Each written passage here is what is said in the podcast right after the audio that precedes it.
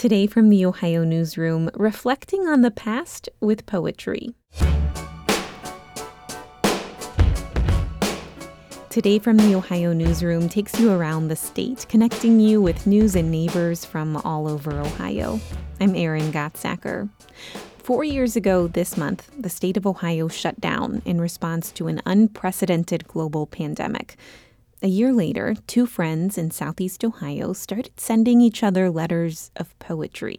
They recently compiled those letters and published a book full of them. It's called Stronger When We Touch. Authors Wendy McVicker and Cathy Cultice Lentes joined us for a conversation about that poetry and how it helped them through a difficult time. Where shall we begin, Cathy? It was going to be the first full winter of pandemic, and it was very very unsettling on every level. You know there was the the whole huge worldwide health crisis. There was a political crisis going on. People were feeling very intensely about social justice and injustice. And all of that was battering at us when we didn't have many of our usual ways of trying to keep our balance.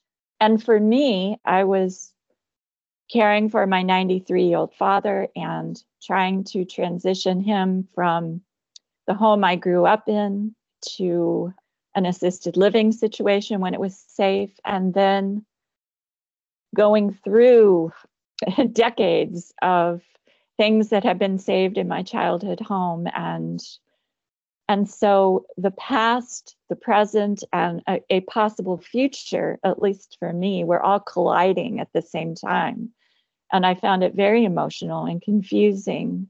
And I think trying to maintain a sense of hope through all that was really difficult. But our poems and working on this collection together helped me. That really did feel like a lifeline.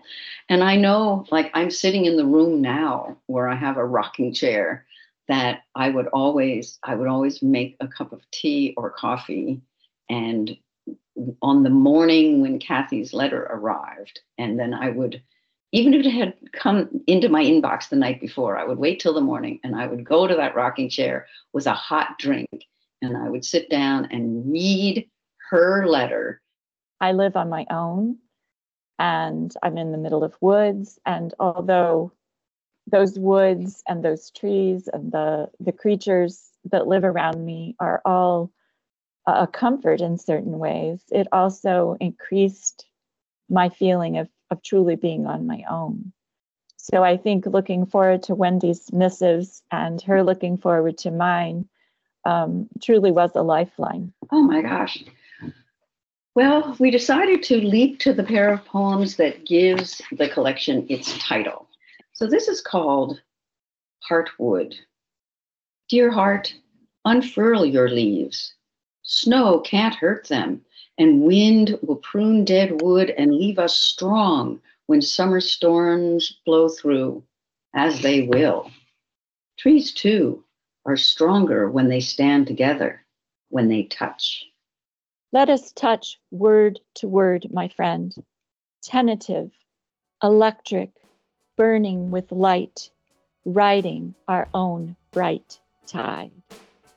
You just heard from Ohioans Wendy McVicker and Cathy Cultice Lentes discussing and sharing poetry from their new book, Stronger When We Touch. You can hear them read more of their poems online at ohionewsroom.org.